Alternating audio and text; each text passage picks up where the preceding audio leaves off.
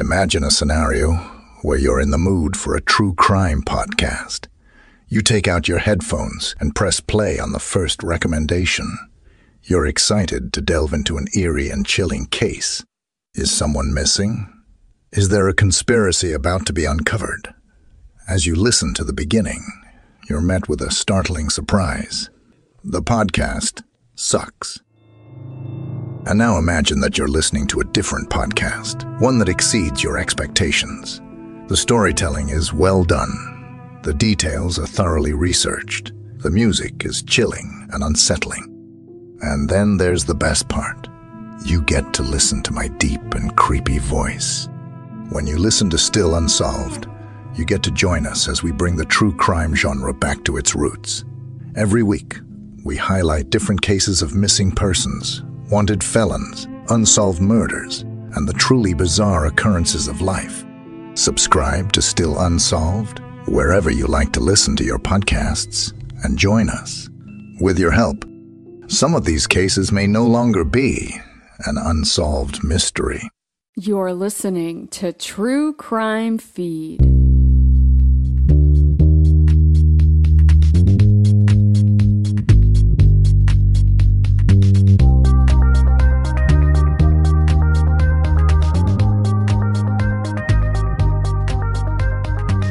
Welcome to True Crime Feed. I'm your host, Angela Ferrari, reviewing the best true crime podcast from the past decade with a teensy bit of humor, plus my top three true crime picks of the week.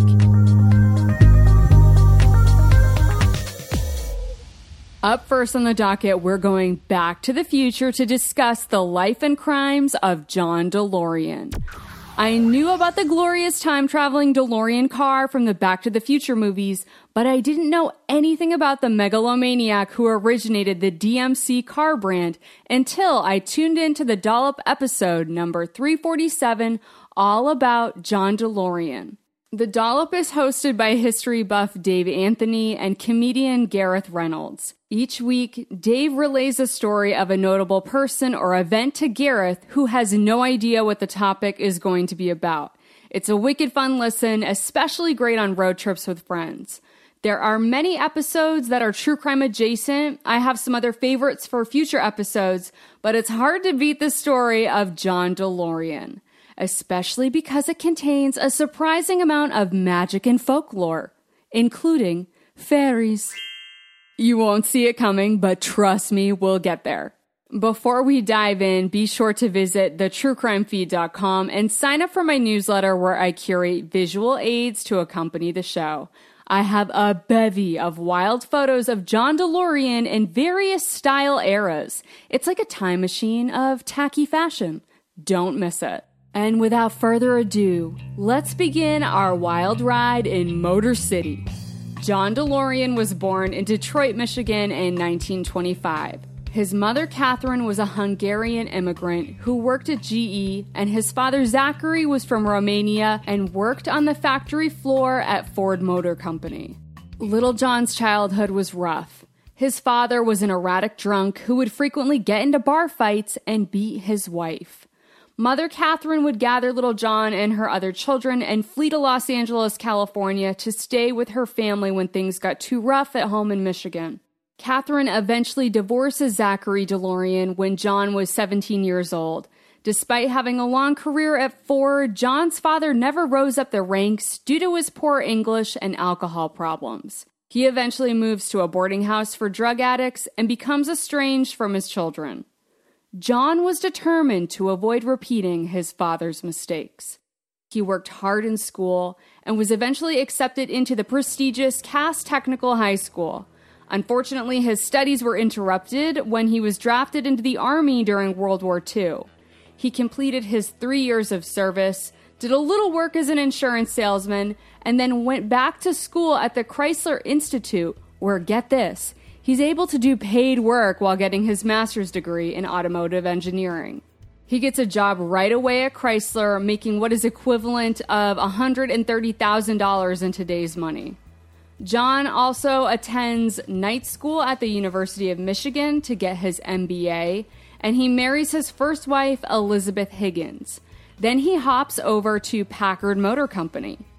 So at this point, it's the early 1950s. John DeLorean is just at the beginning of his storied automotive career. And I gotta give him credit, he is brilliant when it comes to cars. Even though my last name is Ferrari, I know next to nothing about automotive mechanics, so all of his innovations sound double smart to me. Like when he made improvements to the Packard Ultramatic automatic transition torque converter and dual drive ranges. Wowza. Have no idea what any of that means, but sounds super great, man. He's a young rising star at Packard, and then he gets poached by GM in 1965, where he is tasked to help with their struggling Pontiac division. Pontiac was having a branding issue. At that time, they were known as the car for old fogies. They were producing just these big old boat like cars that drove super smooth and comfortable, but moved slower than a snail with a hangover. Young people were not buying Pontiacs, and they were the fastest rising car buying demo. And old people would buy a young person's car, but young people wouldn't buy an old person's car. Pontiac really needed to find a way to tap into that market and connect with the youths. But these old timey GM execs had no clue what the next gen wanted, and they couldn't rely on viral TikTok dance trends or beauty vloggers for sponcon. No, Pontiac needed young John DeLorean to save their dying brand. So John imagined his dream car based on his interests drag racing and playing the saxophone. He wanted to swap out the cozy cruising experience for a fast, loud ride aka put some big ass motors into small cars. He suggests taking the V8 motor from the behemoth full size Pontiac Bonneville and putting it into the mid-size, but frankly still kind of huge, Pontiac Tempest. The stuffy conservative higher ups immediately poo pooed this idea.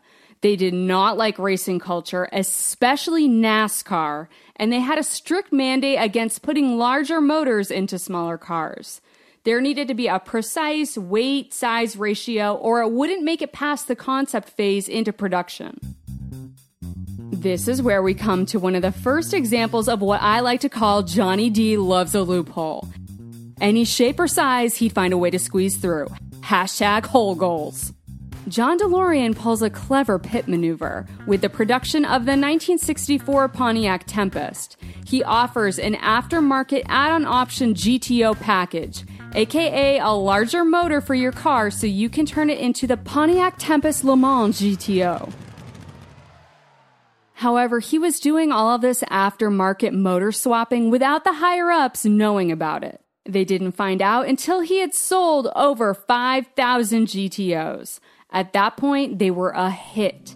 This was considered the birth of the muscle car.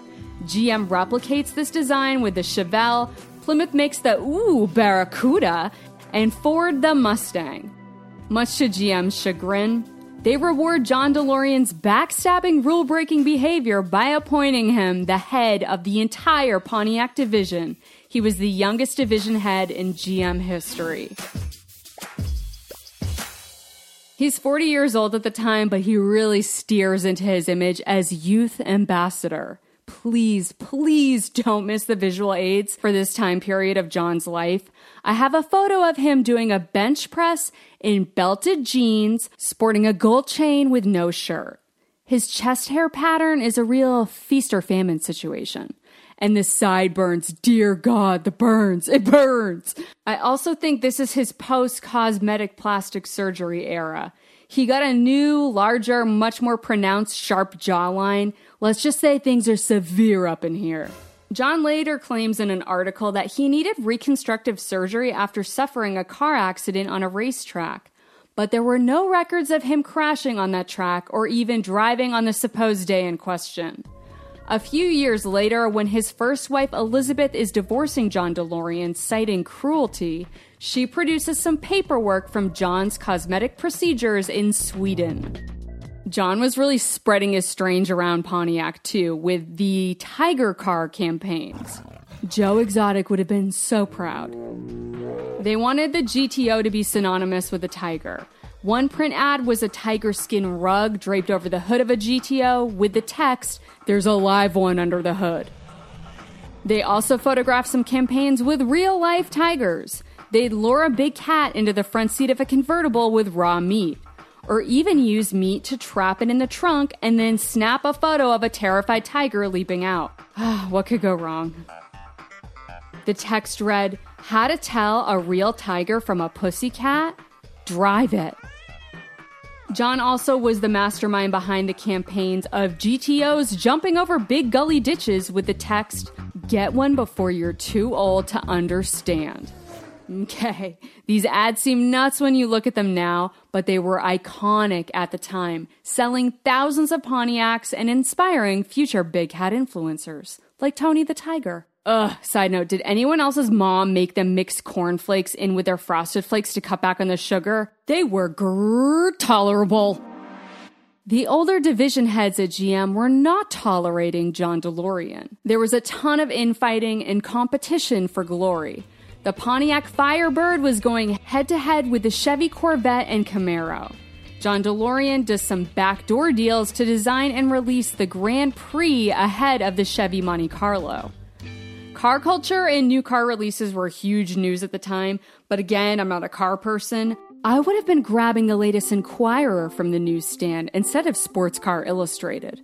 But even in my late 60s gossip rag tabloid, I'd still be seeing salacious stories of John DeLorean and his many affairs. Back then, car execs were well known by name in the American public. Many were considered celebrities in their own right. John DeLorean especially was a media darling.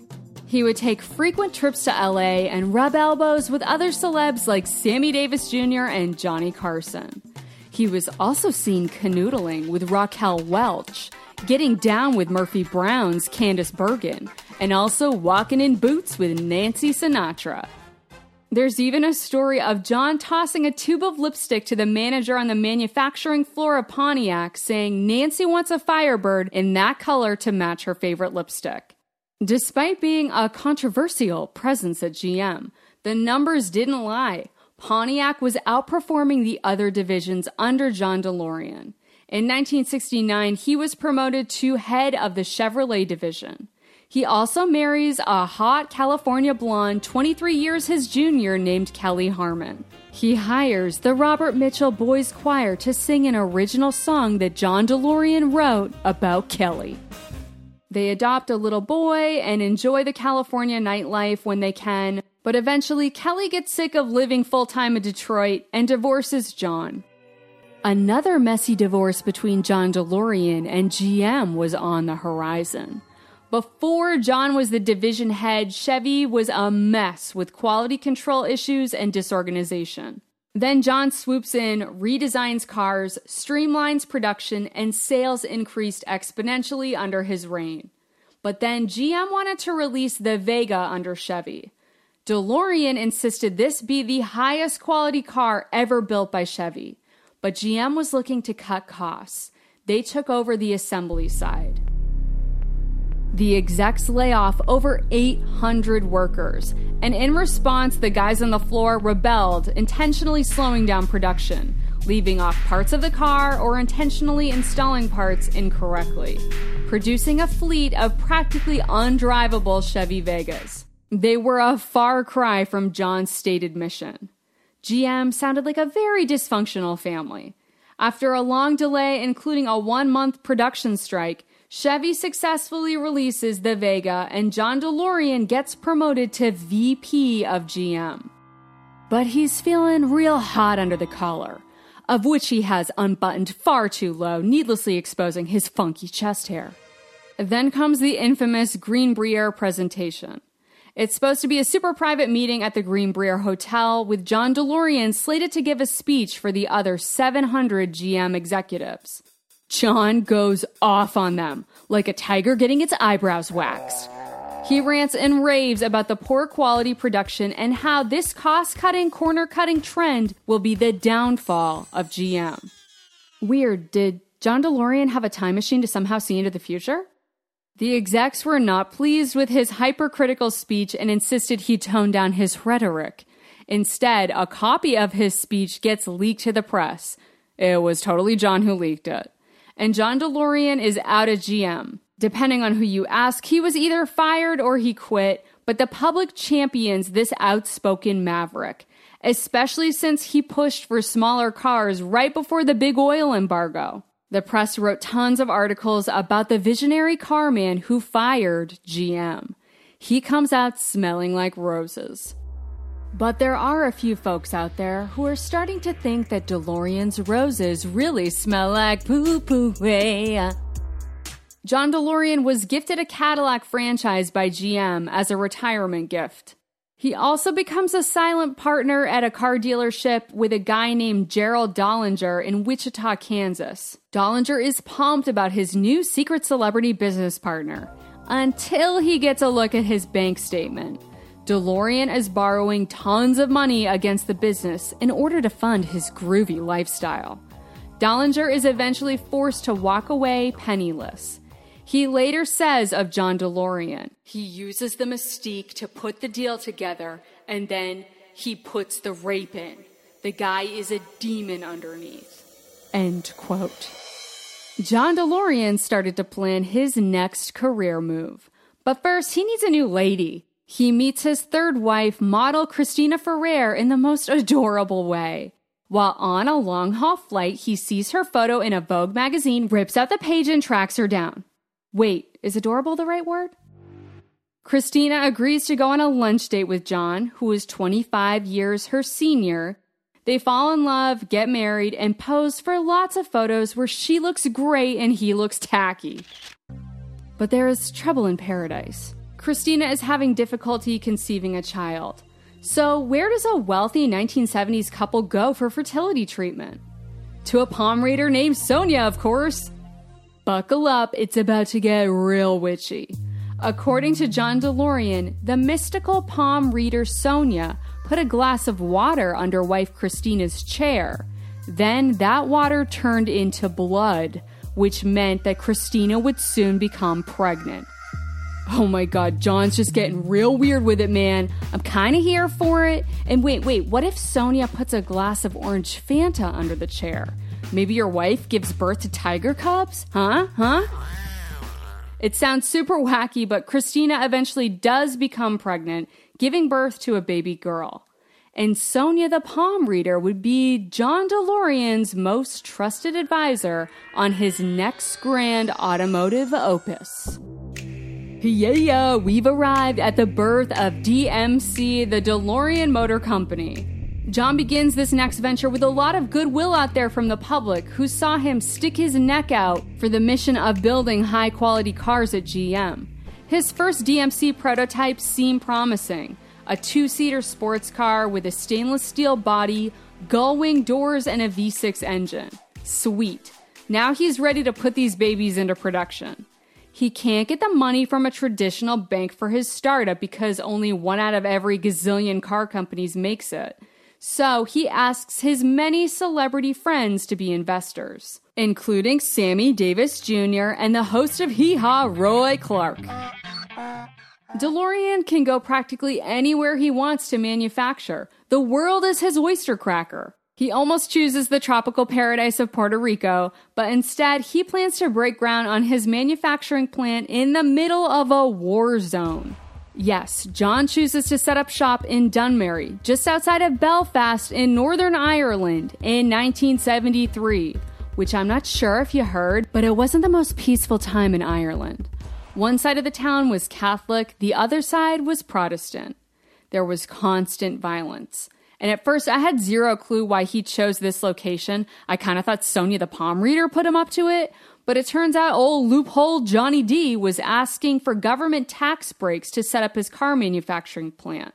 Unemployment in Dunmurry was super high in Ireland during this time. The only people really hiring were the IRA. So the UK government incentivized John DeLorean to set up shop in this area to the tune of $150 million. At the start of construction on the factory, there was a huge delay because on the land that John purchased in Dunmurry, there was a hawthorn tree. And one thing both Catholic and Protestant locals could agree on was that you don't cut down a hawthorn tree. Why? Because it's home to fairies, and they bring you terrible bad luck if you chop it down. I love picturing these burly Irish blokes running bulldozers, all cowering at the idea of doing anything that would upset the fairies. Oh no, not the fairy tree, anything but that. According to Irish folklore, if you cut down a hawthorn tree, you will lose a limb and be cursed for life. John DeLorean cut down the hawthorn tree. He completes construction on the car manufacturing plant, uh, but he has to build separate entrances for Protestant and Catholic workers and keep them sequestered on the floor. He partners with Renault for the motor design and manufacturing, and with Lotus for the chassis design and bodywork. However, his manufacturing partners start to notice a lack of payment for their services. We'll put a pin in that for now because it's time to celebrate Christmas with a 1980s American Express catalog. DMC has manufactured a very limited edition, I'm talking only 100 DeLoreans that are plated with 24 karat gold. And you can purchase the coveted gold plated DeLorean from the American Express catalog for only $85,000. That's about the equivalent of $200,000 in today's money. DeLorean was expecting to sell out of stock immediately but instead, only four gold plated DeLoreans were purchased in total. Bah humbug. Things aren't going great in Ireland. Manufacturing keeps being delayed because, you know, war zone. John doesn't even feel safe sleeping there. He frequently flies many nights to a flat in London, and he even requests a bulletproof trench coat. But finally, in 1981, nearly a decade after he started the company, the first line of DeLoreans are ready for consumers. They sell okay. John didn't quite deliver on his many promises. The DeLorean cars do look awesome with those gull wing doors and the stainless steel bodies, but the car is wicked heavy and slow. And it doesn't handle well and it's also bad on fuel efficiency, and it has a major flaw with the battery, and it's also super expensive. But they do look really cool when you're sitting inside one parked. Which is a good thing because at a car show, a guy got stuck in one for over three hours and needed to call the fire department to extract him. Hey yo! That brings me to the money. John was spending jacuzzi loads on servants, cars, vacations, properties, and of course, palm readings from Sonia.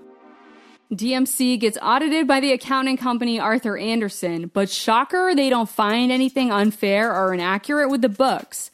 They go on to do more excellent accounting work for Enron, and no, I am not kidding. But then Margaret Thatcher comes to power, and old Mags Thatch is shutting off the tap to much of the government's spending, especially any money being poured into Ireland. Now DMC is really running out of money. It's an all out drag race for DeLorean to take his company public and shield DMC from bankruptcy. But then John DeLorean's disgruntled secretary steals a bunch of records and whistleblows to the press about the company's out of control spending, including producing receipts for their gold bathroom faucets purchased from Gerard. But just before News of the World is about to run a scathing story, Rupert Murdoch kills the report because he and John live in the same building. That was a close one. But things still fall through when he tries to take the DeLorean Motor Company public. Then old Mags Thatch has her own auditor look into DMC. John is in a real tight spot. He's getting more and more stressed, paranoid, taking heavy duty painkillers and sleeping pills. The company is on life support. But lucky for him, there's a group of quote investors coming to his rescue a mysterious man named James Hoffman, who let's just say has connections. Spoiler alert, it's cocaine. James Hoffman guides John DeLorean through a deal, suggesting John can use his company as leverage to borrow money from Hoffman's banker and buy cocaine at wholesale prices to sell for a profit, funding his business and saving it from insolvency. John meets with Hoffman a few times, but he keeps refusing the deal until he later claims Hoffman threatened the life of his daughter. Finally, John DeLorean gives in. He meets Hoffman, the banker, and the cocaine dealers at a hotel, accepts a suitcase full of cocaine, proclaiming it's, quote, better than gold, then clinks champagne glasses with his fellow business impresarios. And he toasts, quote, a lot of success for everyone. These are his exact words. I know this because it's all on tape. The whole thing from start to finish was an FBI sting operation.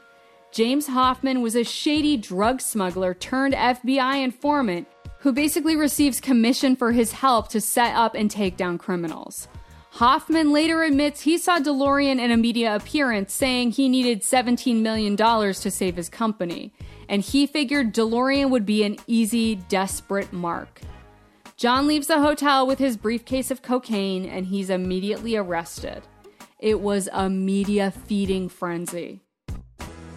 A judge refuses to let the videotapes be released to the press out of fear it would prejudice any potential jurors. However, Larry Flynt, of all people, that guy who founded Hustler magazine, he somehow gets a hold of the tapes and sells them to 60 Minutes.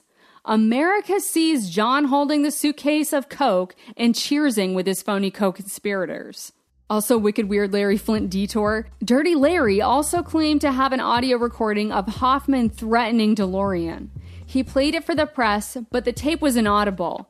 He then gets subpoenaed, and Flynt was compelled to disclose the name of the person who made the recording of Hoffman threatening DeLorean.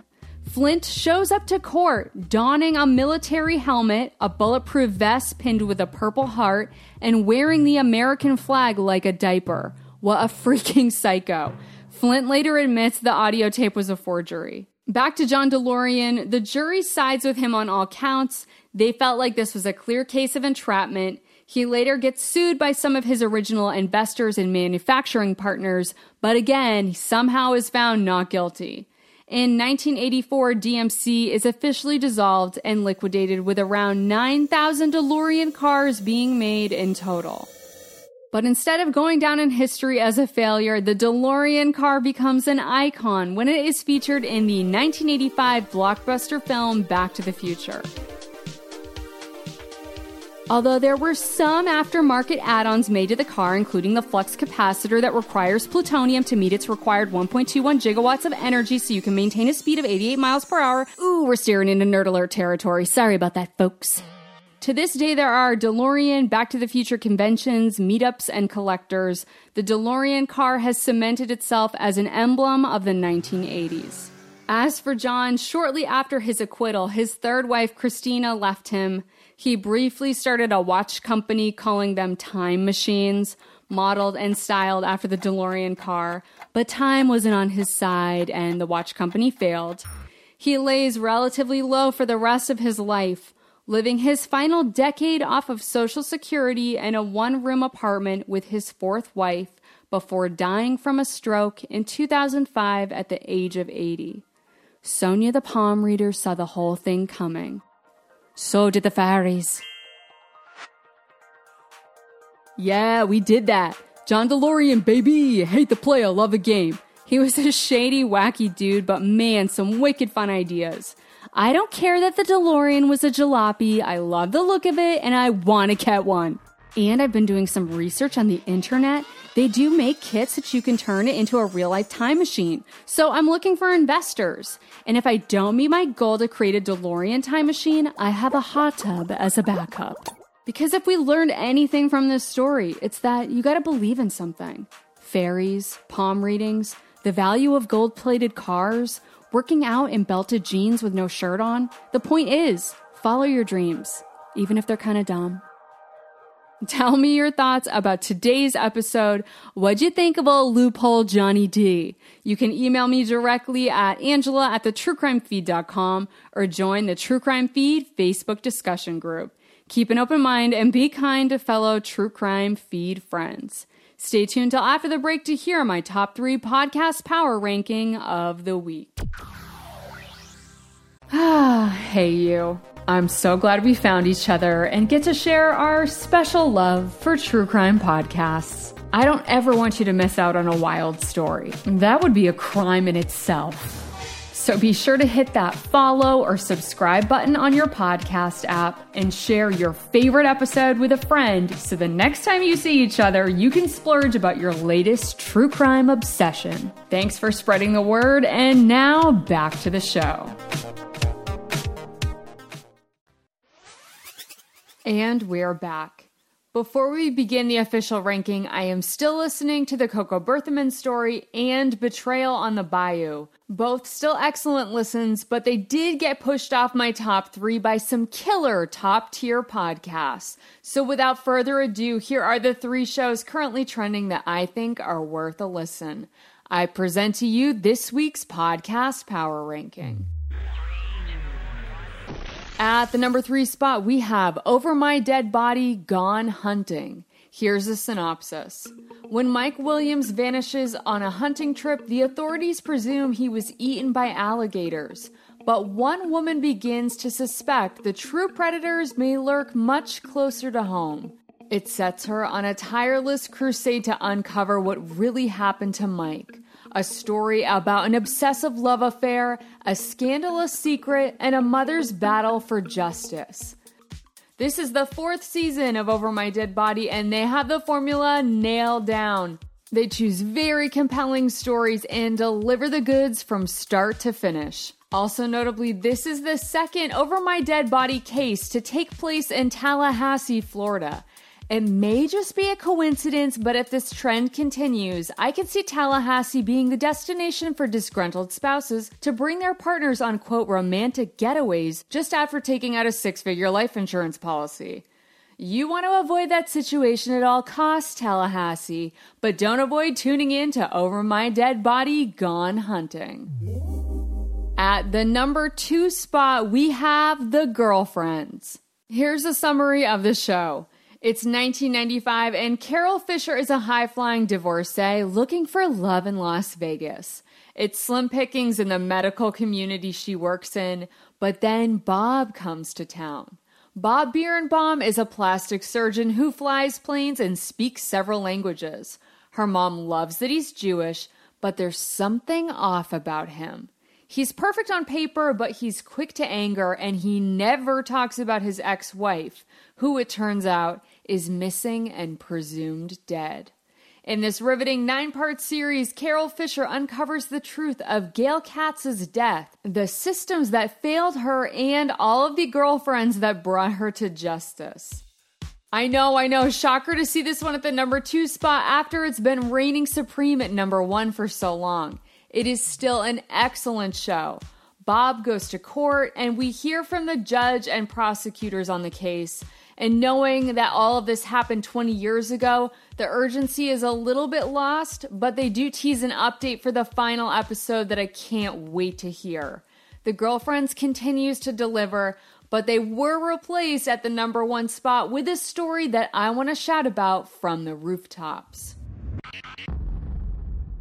So this week at number one, we have search engine, and PJ Vogt's two part coverage on why drug dealers are putting fentanyl in everything. Here's a little bit about what you'll hear. In part one, PJ Vogt and reporter Ben Westhoff help us understand how fentanyl became a street drug in the first place. Westoff shares recordings that he taped in a Chinese fentanyl lab and explains why some dealers might want to poison their own customers with the drug.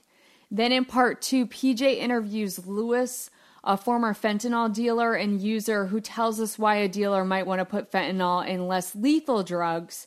And Lewis also tells us how he learned the rules of dealing, how those rules changed over his multi decade career. This interview is absolutely incredible.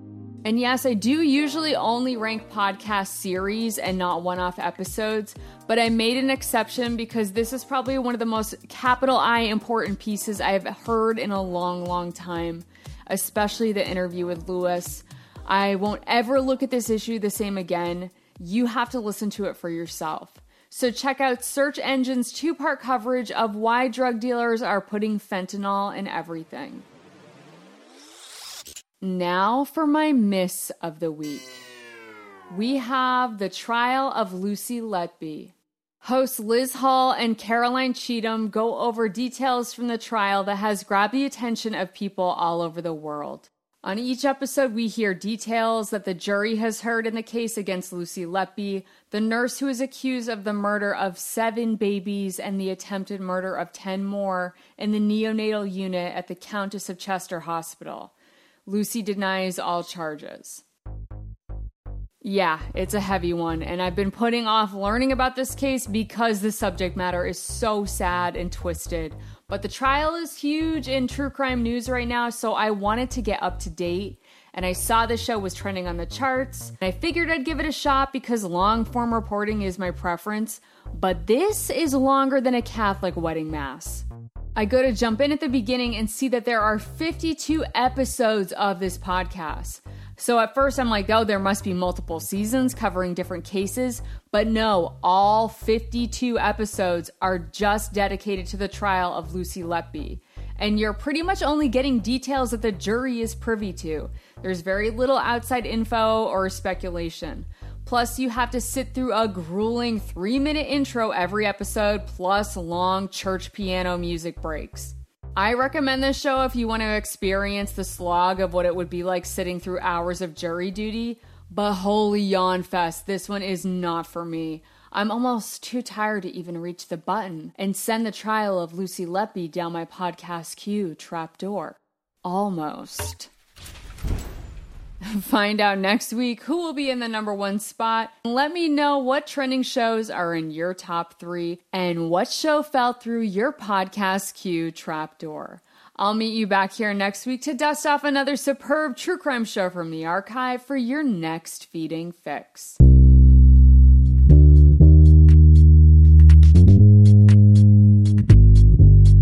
That's all for today's true crime feed.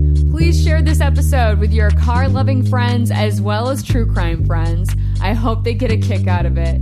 And be sure to follow the show on Instagram, Twitter, and Facebook to join the conversation. If you enjoyed this episode, please subscribe and leave a review on Apple Podcasts. It's a huge help to grow the show, and I appreciate it so much. Thanks for riding along and allowing me to be your audio accomplice. Join me next week for another feed.